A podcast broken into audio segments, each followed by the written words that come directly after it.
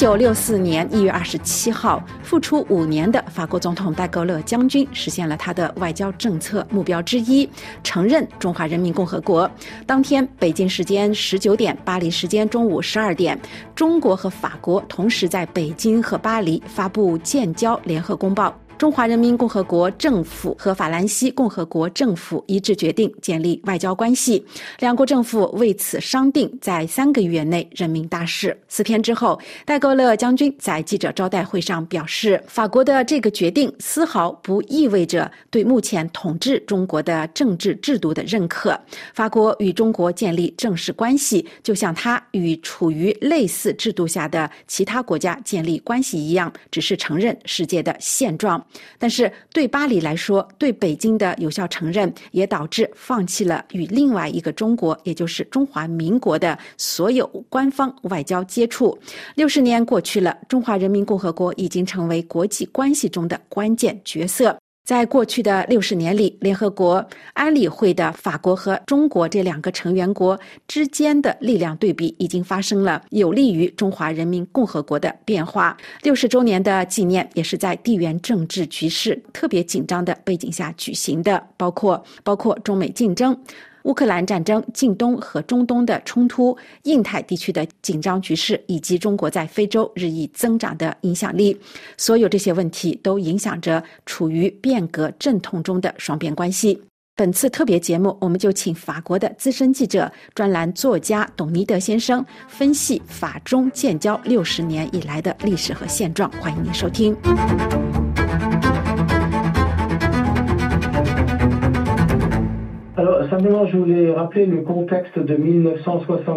我只是想提醒大家注意一下1964年的背景。当时在欧洲，尤其是法国，很多人对中国仍抱有某种浪漫主义情节。认为中国是一个在艺术、文学和建筑方面为世界做出了巨大贡献的光辉国家，因此法国人仍然被这种浪漫主义所熏陶。正是在这样的背景下，戴高乐将军认为与这样一个国家建立外交关系是非常重要的。从经济角度来看，这个国家仍然非常弱小，但它却拥有四亿多人口，因此需要得到承认。戴高乐将军为什么认为承认中国很重要呢？当时，戴高乐将军赞成法国独立于美国和苏联，因此他认为，通过承认共产主义中国，法国可以成为这些帝国主义大国的制衡力量。现在六十年过去了，当我们审视中国自那时以来的发展历程时，会发现先人国家主席习近平被一种个人崇拜所包围。这种个人崇拜在很多方面都让人想起当时毛泽东，甚至更加恶劣。因为无论是在西藏、新疆还是香港，到处都在践踏人权。中国人民至今仍在遭受着巨大的苦难。中国人能够吃饱饭，这是事实，但很多自由都被禁止。吃不同政见者被关进监狱数年，甚至终身监禁。因此，习近平是一个独裁者，就像当年的毛泽东一样。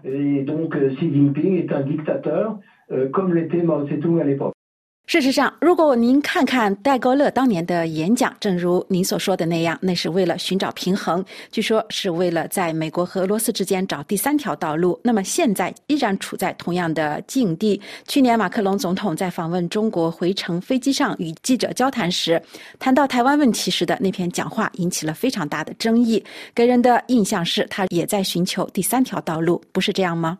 Euh, il faut savoir qu'aujourd'hui, euh, la Chine de Xi Jinping 换句话说，你必须认识到，习近平领导的中国正日益孤立于西方伙伴，甚至在欧盟内部也是如此。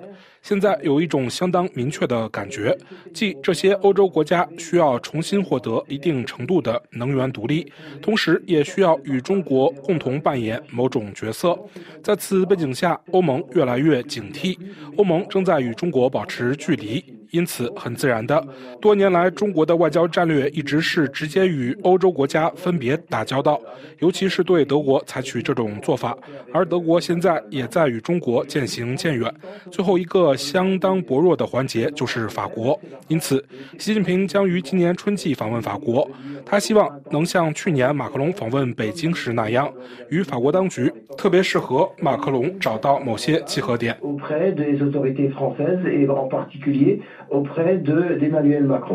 六十年前，戴高乐将军谈到了对中国文明的认可。现在，中国已经成了世界第二大强国，而法国则相对后退了。事实上，我们的印象是，整个世界都不知道该如何应对中国。当他贫穷时，必须帮助他；当他富裕时，又让人害怕。你认为是这样吗？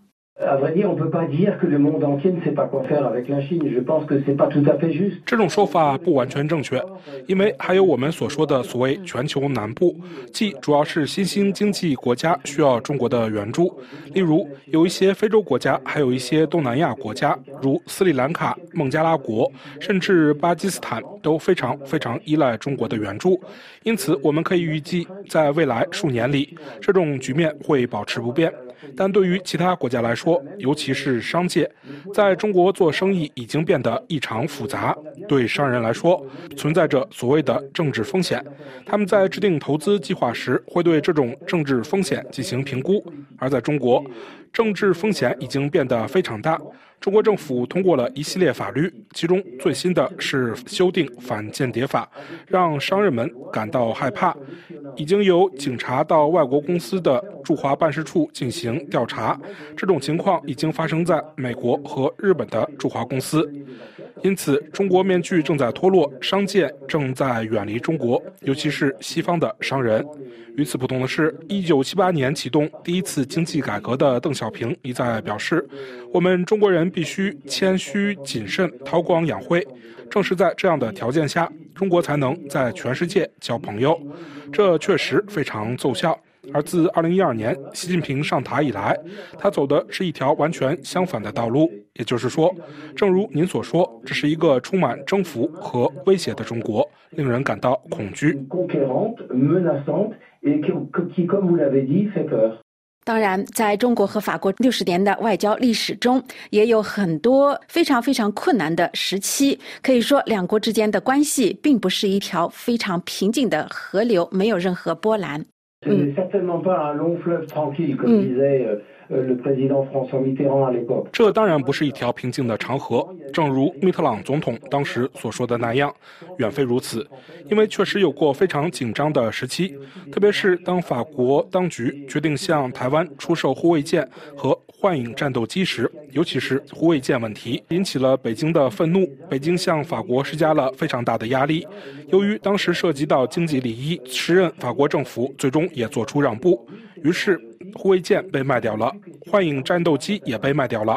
但自那时起，就再也没有向台湾出售武器的问题了。此外，在对外关系上，中国当局利用所谓的民族主义。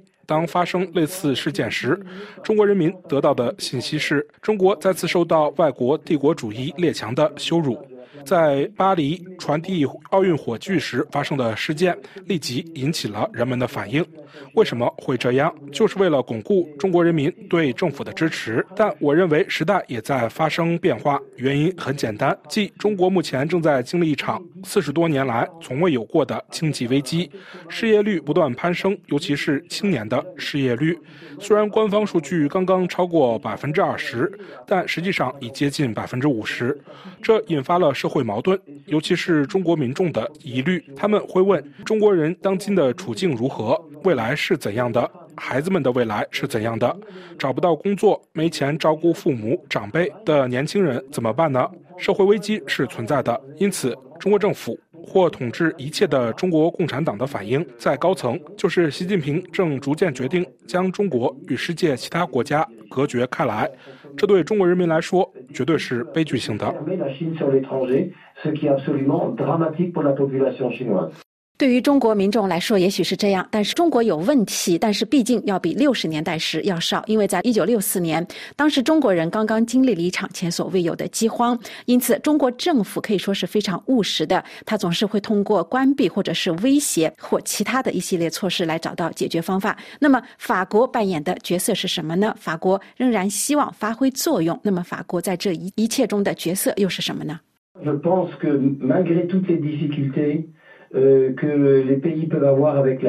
我认为，尽管各国与中国之间可能存在各种困难，但我们永远都不应该中断对话。对话是非常重要的。即使当今很难与习近平展开对话，当你与习近平对话时，你实际上是为在为未来下注。换句话说，你所传达的信息不是给习近平的，而是给今天的中国人民的。最重要的是给子孙后代的。这就是为什么对话仍然绝对重要。他将带着至少两百多名保镖来巴黎，以确保不会出现任何问题，并确保街头示威活动远离他和他的豪华轿车。他在旧金山会见拜登时就是这么做的。但我认为，尽管如此，法国必须继续与中国对话。您的新作书名是《中国幻想帝国》。如果我们可以总结一下法中两国之间这六十年的关系，可以从中学到什么？当马克龙先生要去中国时，您要对他说一些什么呢？我认为马克龙总统需要明白，当他对北京进行国事访问时，他只是被吸引住了，他在习近平的手掌心跳舞。意识到这一点时，就已为时已晚。但事实上，马克龙说了一些不该说的话，因此正中中共下怀，也让法国的一些合作伙伴非常生气，尤其是美国，甚至日本和欧盟的部分国家。因此，他必须非常谨慎。我希望马克龙会这样做。我希望他能吸取教训，也希望他能明白，如果他再犯同样的错误，那将会对法国在世界上的形象造成极大的损害。当我们讨论中国和法国，我们也会谈到法国和台湾的问题。在和北京建交仅仅十几天后，法国就和台北断交，这是另外一个问题。我想说的是，六十年后，中国的政治体制没有发生任何变化，但是台湾现在已经拥有了完整的民主体制。我要告诉大家的是，当巴黎在一九六四年二月十二日决定与台北断绝关系时。二零二四年一月十三日，台湾举行了民主的总统选举，这真是一个非同寻常的巧合。日历上的巧合是非常惊人的。我们今天可以看到，台湾确实是一个真正的民主国家。我想强调的是，台湾是华人世界中唯一的民主国家，这一点非常非常重要。不仅仅是中华人民共和国，还有新加坡，还有其他地区，还有所有的海外华人社区。因此，对于中共，特别是其领导人习近平来说，这近乎是一种侮辱。巴黎今天不存在承认台湾的问题，其实这根本上不在议程之上。但重要的是，逐步加强与台湾的关系，这也是我们几年来一直在做的事情。法国驻台北办事处主任弗兰克·帕里斯与马克龙关系密切，他在当地的任命绝非偶然，他曾经在爱丽舍宫工作过，所以和马克龙的关系密切。最后，您如何总结法中这六十年来的历史呢？我认为这始于戴高乐将军的一个极其慷慨的想法。他当时对未来、对法国、对世界都有一个愿景。中国的未来难以预测，因此我们绝对必须继续与中国人民进行对话。